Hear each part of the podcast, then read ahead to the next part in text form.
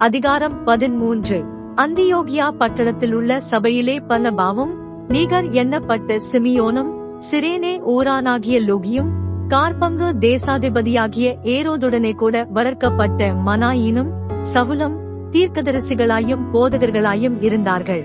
அவர்கள் கர்த்தருக்கு ஆராதனை செய்து உபவாசித்துக் கொண்டிருக்கிற போது பர்ணபாவையும் சவுலையும் நான் அழைத்த ஊழியத்துக்காக அவர்களை பிரித்து விடுங்கள் என்று பரிசுத்த ஆவியானவர் திருவுளம் பற்றினார். அப்பொழுது உபவாசித்து ஜெபம் பண்ணி அவர்கள் மேல் கைகளை வைத்து அவர்களை அனுப்பினார்கள். அப்படியே அவர்கள் பரிசுத்த ஆவியினால் அனுப்பப்பட்டு செலூக்கியா பட்டணத்துக்கு வந்து கப்பல் ஏறி அங்கிருந்து சீப்புரு தீவுக்கு போனார்கள். சாலமி பட்டணத்தில் வந்தபோது அவர்கள் யூதருடைய ஜப ஆலயங்களில் தேவவசனத்தை பிரசங்கித்தார்கள். யோவானம் அவர்களுக்கு உதவிக்காரனாயிருந்தான்.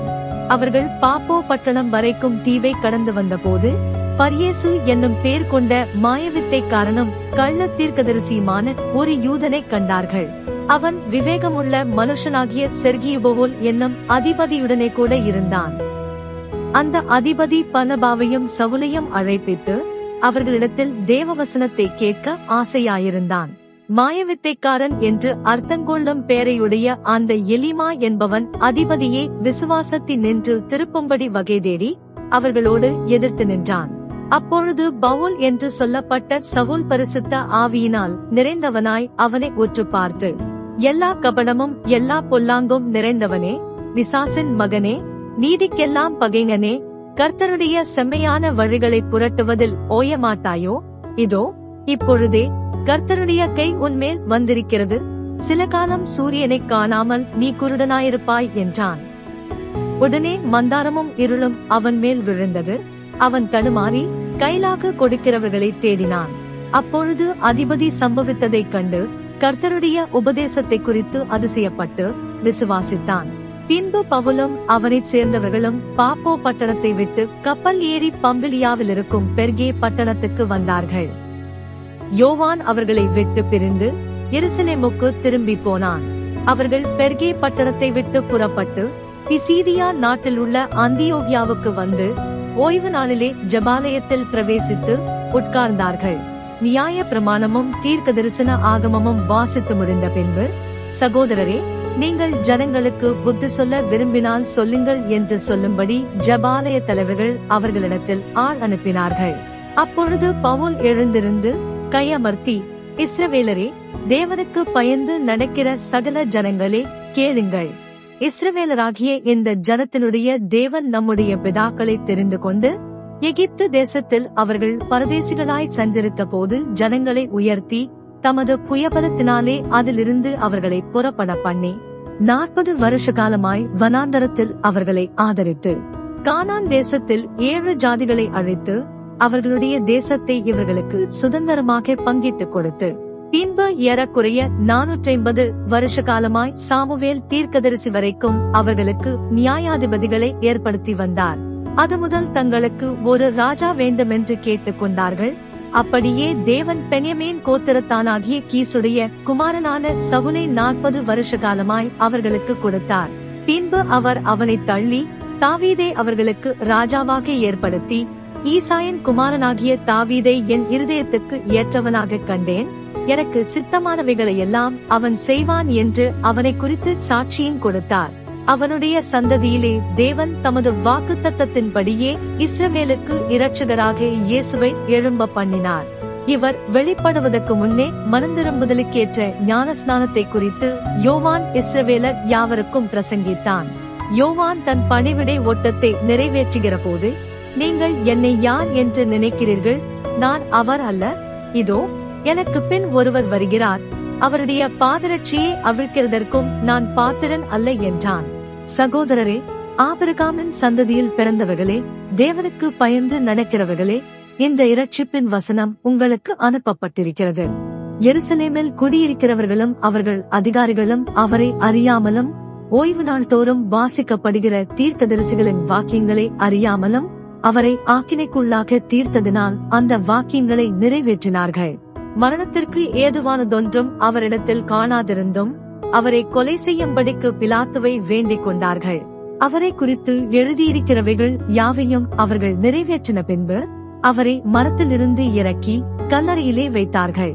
தேவனோ அவரை மரித்தோரிலிருந்து எழுப்பினார். தம்முடனே கூட கலிலேயாவிலிருந்து எருசலேமுக்கு போனவர்களுக்கு அவர் அநேக நாள் தரிசனமானார். அவர்களே ஜனங்களுக்கு முன்பாக அவருக்கு சாட்சிகளாயிருக்கிறார்கள். நீர் என்னுடைய குமாரன் இன்று நான் உம்மை ஜனிப்பித்தேன் என்று இரண்டாம் சங்கீதத்தில் எழுதியிருக்கிறபடியே. இயேசுவை எழுப்பினதினாலே தேவன் நம்முடைய பிதாக்களுக்கு அருளி செய்த வாக்குத்தத்தத்தை அவர்களுடைய பிள்ளைகளாகிய நமக்கு நிறைவேற்றினார் என்று நாங்களும் உங்களுக்கு சுவிசேஷமாய் அறிவிக்கிறோம். இனி அவர் அழிவுக்குட்படாதபடிக்கு அவரை மரித்தோரிலிருந்து எழுப்பினார் என்பதை குறித்து தாவீதுக்கு அருளின நிச்சயமான கிருபைகளை உங்களுக்கு கட்டளையிடுவேன் என்று திருவுளம் பற்றினார். அன்றியும் உம்முடைய பரிசுத்தர் அழிவை காண ஒட்டீர் என்று வேறொரு சங்கீதத்தில் சொல்லியிருக்கிறது. தாவீது தன் காலத்திலே தேவனுடைய சித்தத்தின்படி அவருக்கு ஊழியன் செய்த பின்பு நித்திரையடைந்து தன் பிதாக்களிடத்திலே சேர்க்கப்பட்டு அழிவைக் கண்டான். தேவனால் எழுப்பப்பட்டவரோ அழிவை காணவில்லை. ஆதலால் சகோதரரே இவர் மூலமாய் உங்களுக்கு பாவமன்னிப்பு உண்டாகும் என்று அறிவிக்கப்படுகிறதென்றும் மோசையின் நியாய பிரமாணத்தினாலே நீங்கள் எவைகளினின்று விடுதலையாகி நீதிமான்களாக்கப்படக்கூடாதிருந்ததோ விசுவாசிக்கிறவன் எவனும் அவைகளினின்று இவராலே விடுதலையாகி நீதிமானாக்கப்படுகிறான் என்றும் உங்களுக்கு தெரிந்திருக்க கடவுது அன்றியும் தீர்க்கதரிசிகளின் புஸ்தகத்திலே அசட்டைக்காரரே பாருங்கள் பிரமித்து அழிந்து போங்கள். உங்கள் நாட்களில் ஒரு கிரியையை நான் நடப்பிப்பேன். ஒருவன் அதை உங்களுக்கு விவரித்துச் சொன்னாலும் நீங்கள் விசுவாசிக்க மாட்டீர்கள் என்று சொல்லி இருக்கிறபடி உங்களுக்கு நேரிடாதபடிக்கு எச்சரிக்கையாயிருங்கள் என்றான். அவர்கள் யூதருடைய ஜபாலயத்திலிருந்து புறப்படுகையில் அடுத்த ஓய்வு நாளிலே இந்த வசனங்களை தங்களுக்கு சொல்ல வேண்டும் என்று புறஜாதியார் வேண்டிக் கொண்டார்கள். ஜபாலயத்தில் கூடின சபை கலைந்து போன பின்பு யூதரிலும் யூத மார்க்கத்தமைந்த பக்தி உள்ளவர்களிலும் அநேகர் பவுலையும் பர்ணபாவையும் பின்பற்றினார்கள். அவர்களுடனே இவர்கள் பேசி தேவனுடைய கிருபையிலே நிலை கொண்டிருக்கும்படி அவர்களுக்கு புத்தி சொன்னார்கள்.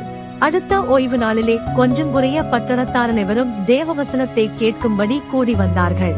யூதர்கள் ஜன கூட்டங்களை கண்டபோது பொறாமையினால் நிறைந்து பவுலினால் சொல்லப்பட்டவைகளுக்கு எதிரடையாய் பேசி விரோதித்து தூஷித்தார்கள்.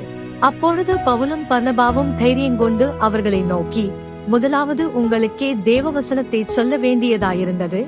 நீங்களோ அதை தள்ளி உங்களை நித்திய ஜீவனுக்கு அபாத்திரராக தீர்த்து கொள்ளுகிறபடியினால் இதோ நாங்கள் புறஜாதியாரிடத்தில் போகிறோம்.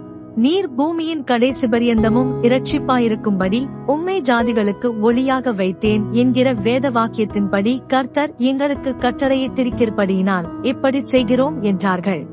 புறஜாதியார் அதை கேட்டு சந்தோஷப்பட்டு கர்த்தருடைய வசனத்தை மகிமைப்படுத்தினார்கள். நித்திய ஜீவனுக்கு நியமிக்கப்பட்டவர்கள் எவர்களோ அவர்கள் விசுவாசித்தார்கள். கர்த்தருடைய வசனம் அத்தேசமெங்கும் பிரசித்தமாயிற்று. யூதர்கள் பக்தியும் கனமுமுள்ள ஸ்திரீகளையும் பட்டணத்து முதலாளிகளையும் எடுத்துவிட்டு பவுலையும் பர்ணபாவையும் துன்பப்படுத்தும்படி செய்து தங்கள் எல்லைகளுக்கு புறம்பாக அவர்களை துரத்துவிட்டார்கள். இவர்கள் தங்கள் கார்களில் படிந்த தூசியை அவர்களுக்கு எதிராக உதறி போட்டு இக்கோனியா பட்டணத்துக்கு போனார்கள். சீஷர்கள் சந்தோஷத்தினாலும் பரிசுத்தாவியினாலும் நிரப்பப்பட்டார்கள்.